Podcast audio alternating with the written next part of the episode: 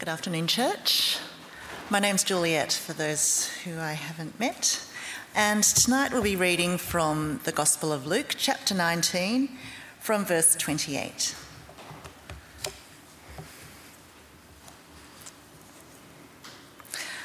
After Jesus had said this, he went on ahead, going up to Jerusalem. As he approached Bethphage and Bethany on the hill called the Mount of Olives, he sent two of his disciples, saying to them, Go to the village ahead of you, and as you enter it, you will find a colt tied there, which no one has ever ridden. Untie it and bring it here. If anyone asks you, Why are you untying it? Tell him the Lord needs it. Those who were sent ahead went and found it just as he had told them. As they were untying the colt, its owners asked them, Why are you untying the colt? They replied, The Lord needs it. They brought it to Jesus, threw their cloaks on the colt, and put Jesus on it. As he went along, people spread their cloaks on the road. When he came near the place where the road goes down the Mount of Olives, the whole crowd of disciples began joyfully to praise God in loud voices for all the miracles they had seen. Blessed is the King who comes in the name of the Lord. Peace in heaven and glory in the highest. Some of the Pharisees in the crowd said to Jesus, Teacher, rebuke your disciples. I tell you, he replied, if they keep quiet, the stones will cry out. As he approached Jerusalem and saw the city, he wept over it and said, if you, even you, had only known on this day what would bring you peace, but now it is hidden from your eyes.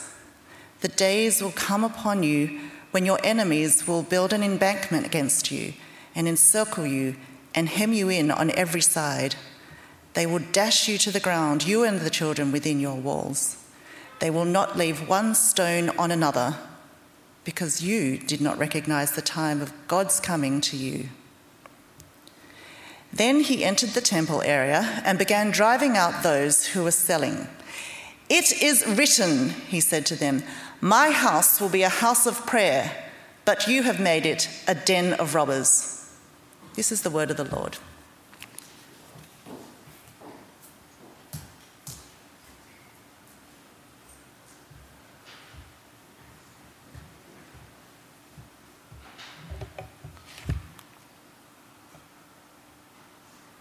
Good afternoon again. You know, great being able to sing, isn't it? So, because singing has always been a very important activity for God's people. Uh, I realize that singing is great, we're doing it great. Clapping, not so good, we've got to work on that. But uh, a long time ago, you know, whenever pilgrims enter into Jerusalem, they would sing. It's kind of the done thing, right? They, come to Jerusalem and the pilgrims will be singing. And for example, they will sing Psalm 118. Uh, psalm 118 is, became a very important uh, psalm uh, in the New Testament uh, because it is a psalm that you know a lot of the New Testament gospel quotes it, explains about who Jesus is, uh, and you know Paul alludes to it. So there's a lot of connection here in Psalm 118, but more importantly, Psalm 118 in its original context was used whenever a king uh, would enter into Jerusalem to worship God in the temple. And so you can imagine they were singing this uh, Psalm 118, and the understanding is that here is the king, the king of Israel, coming into Jerusalem. And that's exactly the, the picture that the gospel presents for us uh, for what is happening here in Luke 19. As Jesus enters into Jerusalem, you know, just where the point where the road goes down to the Mount of Olives, you know, Luke is very, very specific of the location. Uh, the whole crowd of disciples began singing and praising God with loud voices, quoting Psalm 118, verse 26. Uh, this is the line it says, uh, Blessed is the King who comes in the name of the Lord, peace in heaven and glory in the highest. So, what we have here at the beginning of this narrative is this King who has come, who has returned. Um, These words, the first few words were, you know, sung often and referred many times in the gospel. For example, uh, again, another account in the gospel of Matthew talking about the same thing uh, says, The crowd went ahead of him, and those who followed shouted, Hosanna to the Son of David. Blessed is he who comes in the name of the Lord. Hosanna in the highest heaven. So here is this, here is Jesus coming into Jerusalem, uh, riding on a, a colt, kind of a donkey. And the disciples were using Psalm, singing Psalm 118, and in fact, by virtue of doing that, was making extraordinary claims for Jesus, about Jesus. They were saying that here is this promised Messiah, the King, the one that God has chosen. And not only that, He's going to save God's people and He's going to redeem the entire creation, including the heavens. Such claims. It's no wonder that the Pharisees in the, Pharisees in the crowd were a little bit offended. Uh, you know, basically, you could think of someone who makes such claim as, you know, having uh, having uh, being disillusioned about their own self worth, having this vision of grandiosity. I'm the savior of the world. And so the Pharisees in the crowd say, You know, teacher, rebuke your disciples. Why? Because they are making such extraordinary claims. This is not good. But Jesus replied, If they keep quiet, the stones will cry out. If they keep quiet, the stones will cry out. If these people do not proclaim Psalm 118, verse 26, and acknowledging that I'm the one that God has chosen to save this city, then you've missed the point. And this point is so important that God would even make stones cry out so that we get it rather than miss it. So Jesus didn't rebuke his disciple, he did not even refute their claims. He makes an even greater claim that if these disciples were to keep quiet, then God would make creation shout. This is my king, the king who is going to his throne to be crowned. You know, we, we, we were going to be spending some time looking at Jesus as we kind of approach Good Friday and, and Easter. And today, you know, we, we, we kind of think about how do, we, how do we view this Jesus? How do we view the claims that people make about him and the claims that he make about himself? Someone once told me that, you know, after reading the, go- the gospel, the good news about Jesus, there are only basic three possible conclusions that you can come up with. You finish with this point. You, you, firstly, you could either conclude that Jesus is mad, right? He's, he's, he's disillusioned. He's got these ideas of grandiosity, of being the savior of the world. Jesus is mad. Or the second claim, of course, is that, or the second conclusion is that Jesus is bad. Right? Simple terms. Jesus is lying. He's actually for himself. He's not the Savior. Or Jesus is telling the truth. And if Jesus is telling the truth, then he is who he claims to be.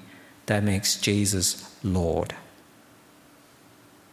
Right? You got to work out whether you think Jesus is mad for claiming to be God's Messiah, being able to save the world, or Jesus is a bad person, lying, or Jesus is the Lord. So I want to start painting a picture of Jesus as we approach Good Friday and Easter. Uh, and this afternoon, I want to look at three pictures of this king. First of all, as we look at this king, we see his humility. Right? If Jesus is king, then he is a king like no other king that we have seen or will ever see. He is humble.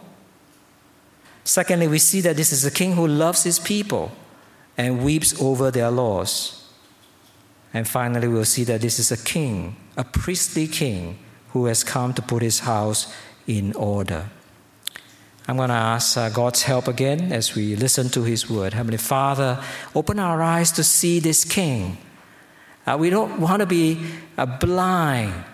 Uh, in fact, if the stone has to do the job for us, then we should be ashamed. And we want to do the job of proclaiming this King. And we ask you for your help in Jesus' name again. Uh, I got a call from Scott Morrison this week. It's a funny conversation. It goes like this Hi, Reverend Ling, it's uh, Scott Morrison calling from Canberra. How are you going? You know, those folks in Epping, are they treating you well? I said, Yeah, not bad. They're nice. You know, Epping is a great place. I'm going to drop into Epping this coming week.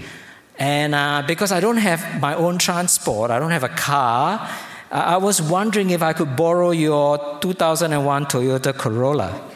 Because I need a ride into the town, and, and I think your Toyota Corolla will just be the thing I need. You just send the right message that I'm the prime minister, I'm in charge. Look, I'm going to send two of my guys to pick it up on Thursday. Thanks, Josh. I owe you one. That's kind of what's happening here in Luke 19, isn't it?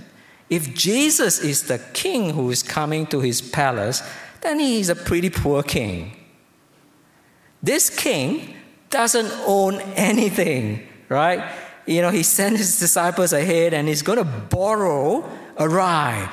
Have you ever heard of a king who needs to borrow a ride? Jesus has no earthly possessions to call his own. He owns no house. He, he has no fields, no bank account, no superannuation. He doesn't even have a pillow to put his head on. What a king. Everything that he has was either donated, the scripture tells us that there were people who supported Jesus' ministry. A lot of them were women.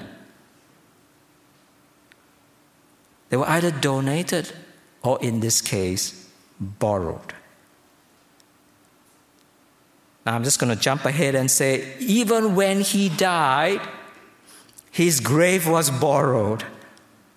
Someone has to loan him a grave so that he could be buried, uh, which was okay because he didn't need it for very long.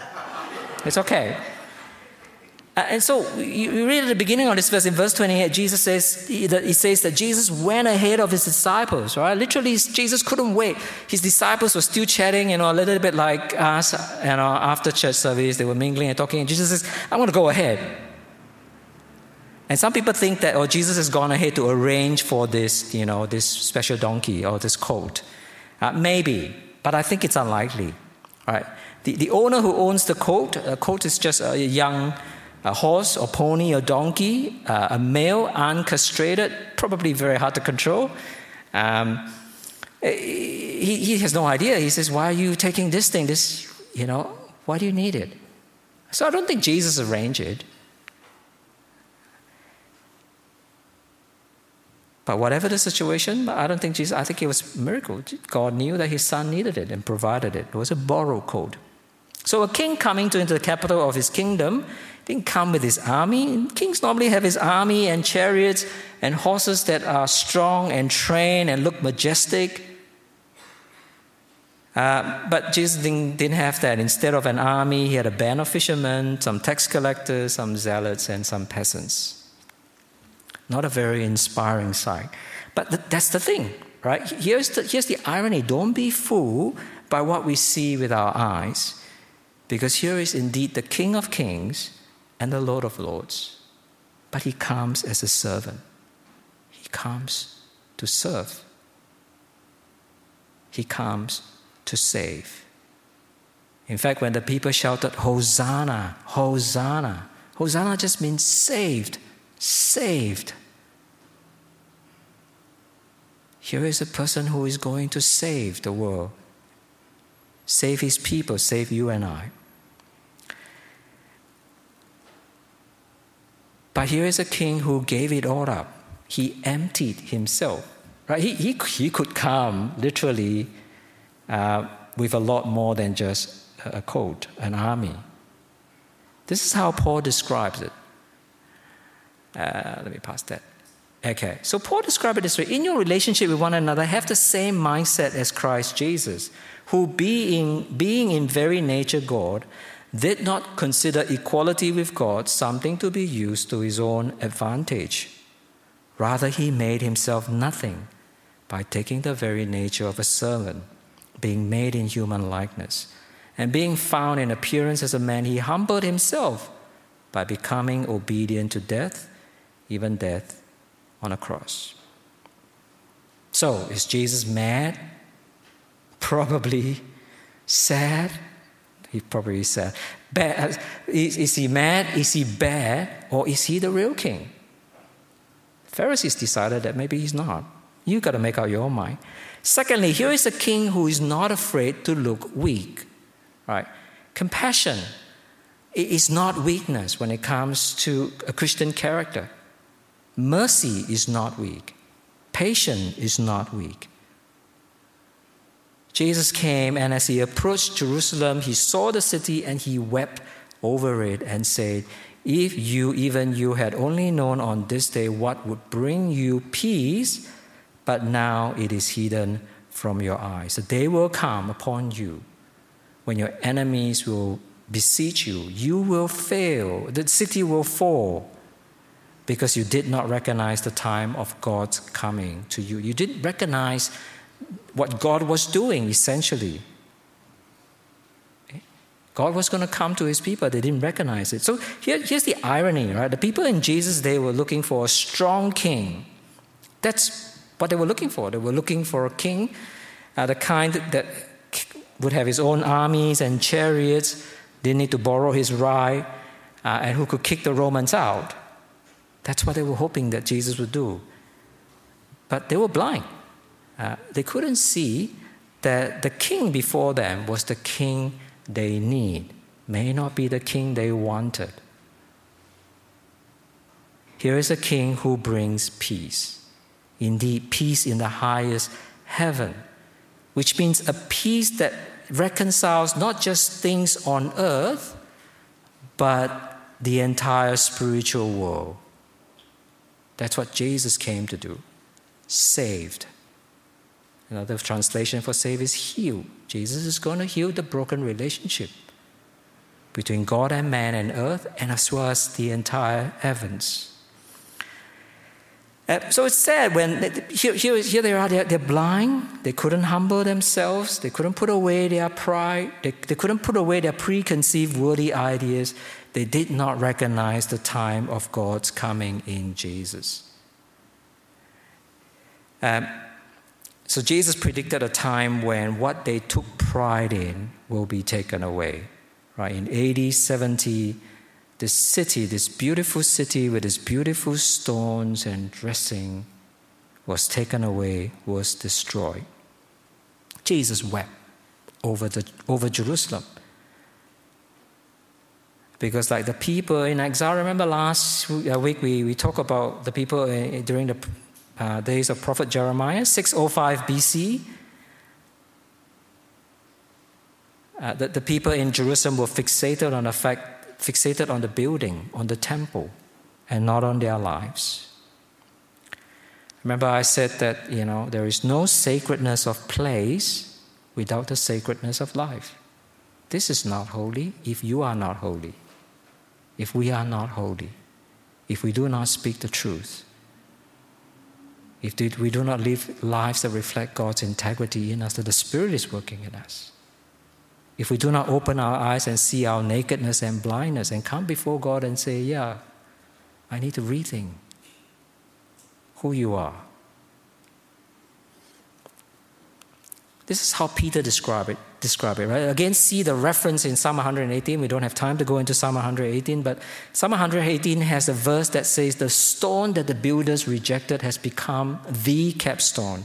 Peter referred to that, alluded to that, and said, As you come to him, Jesus, the living stone rejected by humans, but chosen by God and precious to him, you also, like living stone, are being built into a spiritual house to be a holy, holy priesthood, offering spiritual sacrifices acceptable to God through Jesus Christ. Uh, we are the temple, right? Not, not the physical building now.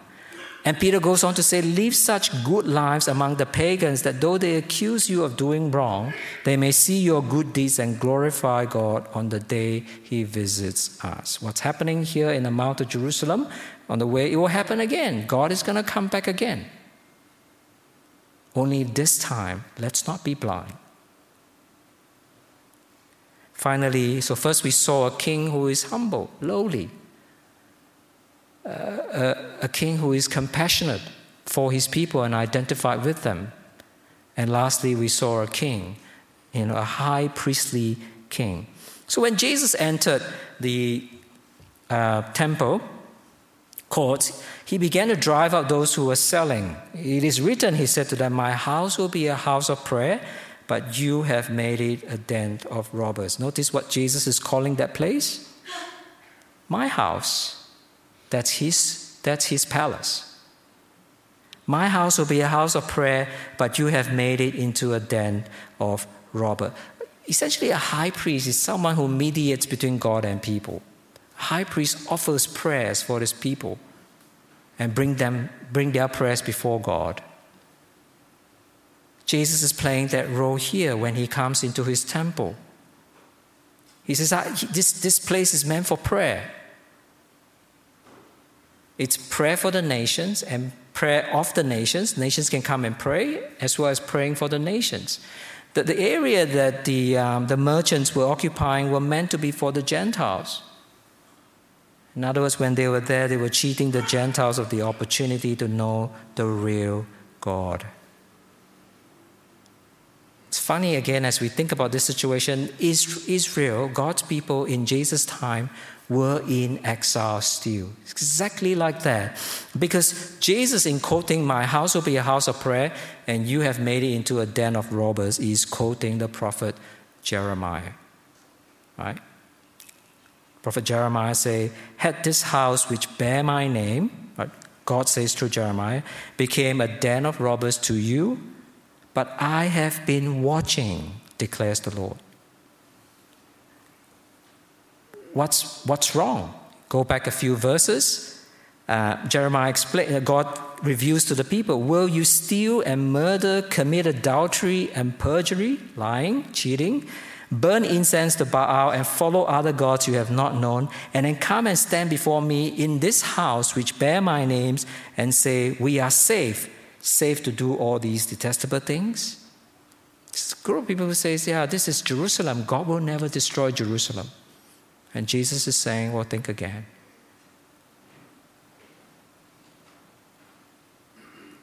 My house is meant to be a house of prayer. And when God's people are not doing that priestly role, then there, there will be judgment. And so here is Jesus coming in to fulfill that. He ultimately is the, the great high priest and king. Uh, maybe you might know this song, but it says something about your generation. But Bette Midler wrote a song, God is watching us from a distance. I'm looking at Graham because he's probably my age. You know, he. Okay. So through Jeremiah, God is saying this, God is watching. All right? God is watching everything except I, did, I disagree with Bette Midler, but not from a distance. God came down in Jesus to actually be with his people. And so here is this king who is now, you know, coming to entering Jerusalem as the king that he's right, rightfully should be. I want to finish with the parable of uh, Jesus. See, usually when you, you can read the Bible and you preach the Bible, you, you kind of need to begin with a bit of a context, right? The passage above and then the passage below helps us to understand what is the key message. And I kind of flip it around because I kind of want to make this the most important point, right? So if you look at the context before that, it really explains why Jesus was in a hurry to get to Jerusalem. Uh, so verse verse 28, for example, after Jesus had said this, he went on ahead, going on to Jerusalem. Jesus was in a hurry after he said something. So, what did he say? Uh, to, to find out, then we have to go to the section above, right? The, the beginning of the next, the, the, the top section. Where again, you know, while they were listening to this, uh, he went on to tell them, just Jesus told them a parable. because he was near Jerusalem and people thought that the kingdom of God was going to appear at once. So again, they have misunderstanding of the kind of king and the kind of kingdom that was to come. And so Jesus told them this parable. He says, A man of noble birth went on to a distant country to have himself appointed king and then to return. Right? Here's the context. The king is coming to his kingdom, he's going to be appointed king. So he called 10 of his servants and gave them 10 minas. Put this money to work, he said, until I come back. But his subjects hated him and sent a delegation under, after him to say, We don't want this man to be our king. They're undermining him, right? They're just secretly coming to torpedo his, or basically say, We don't want this person to king, whatever you do, whoop, right? Whatever. He was made king, however, right? This king was made king, however, and returned home. And then he sent for the servant um, he was made king, and then in order, to, so he sent for the servant to him. He had given the money in order to find out what they had gained with it. And the first one came, "Sir, your mina has earned ten more. Well done, my good and faithful servant." His master replied, "Because you have been trustworthy in this very small matter, take charge of ten cities." And so on and so forth. So Jesus goes through the list: ten minas five unto the one who hid it. Where then Jesus pronounced a judgment on them and say, "You wicked servant." You don't understand who the real king is. And then those people who opposed him, those who oppose his kingship, they will be judged. Bring them out and then kill them. And then here, after saying that, Jesus rushed away and say, I need to get to Jerusalem. I think that where this context is heading is it's quite clear. Jesus is that king who is going to be appointed but he is in er, enemy territory. There are people who will not submit to him, people who do not want him to be king. But he is going to be king anyway. And while he is on his journey to king, he entrusted his servants to do a few things, to wait for him to come back. And while they are waiting, they are to utilize the things that God, you know, Jesus, the king, has given them to grow that kingdom.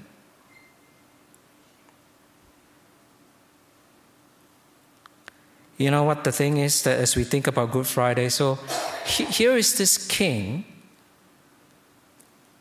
on a borrowed ride, nothing to his name. Here is this king who weeps, who seems weak. Here is this king who then fulfills his role as a priest and he's going to be crowned. And the place where he is crowned is on the cross. That's it. All the narrative is setting up for us to understand that this is a very different king. By dying, through death, he actually conquered his enemies. So, Hosanna, Hosanna, saved, saved. You know, the people who were saying that had no idea what Jesus had to go through. And that's a journey that we're going to continue on Friday and on Sunday. But let's pray.